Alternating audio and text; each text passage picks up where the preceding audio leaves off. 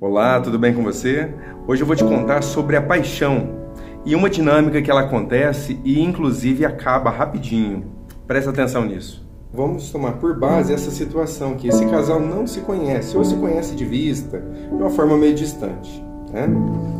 Um exemplo, poderia ser outras configurações? Poderia sim. Eu vou pegar esse casal de exemplo e acontece assim.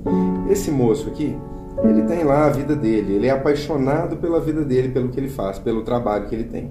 E aí, ele se vincula aos hobbies, ao trabalho, à vida dele. Essa moça aqui começa a observar o que ele faz com a vida dele. E ela se encanta ao vê-lo realizando essas, esse projeto de vida, uma vida que tem sentido para ele. E ela se apaixona por ele. Esse casal começa a se aproximar, se começam a se relacionar e começa aí um namoro. E ela fica admirada vendo como que ele vive, a maneira como ele vive. Com o tempo, ele abandona isso aqui, que são os projetos de vida, o trabalho, a missão de vida dele. E ele começa a transferir a carga que ele colocava nisso, ele coloca agora nela. Sabe o que vai acontecer com o encanto desse casal? Vai desmoronar. Ela se interessava por ele quando ele era daquele jeito. Agora que ele abandonou aqui os projetos dele, ele se tornou uma pessoa que ela não admira tanto. Sabe o que vai acontecer com isso aqui, né? Vai dar um belo danado.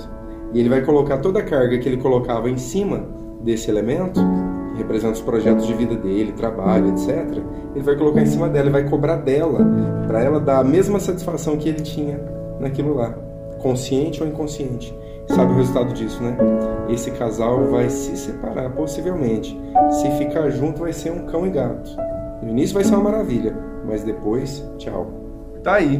Uma das possibilidades é essa. As pessoas se encantam pelas outras, pelo que elas fazem com a vida delas. Quando começa ali o namoro, acontece uma transferência. A pessoa abandona aquilo que ela gosta, o que a tornava especial, inclusive encantadora, para outra pessoa que chegou, e aí quebra-se o encanto.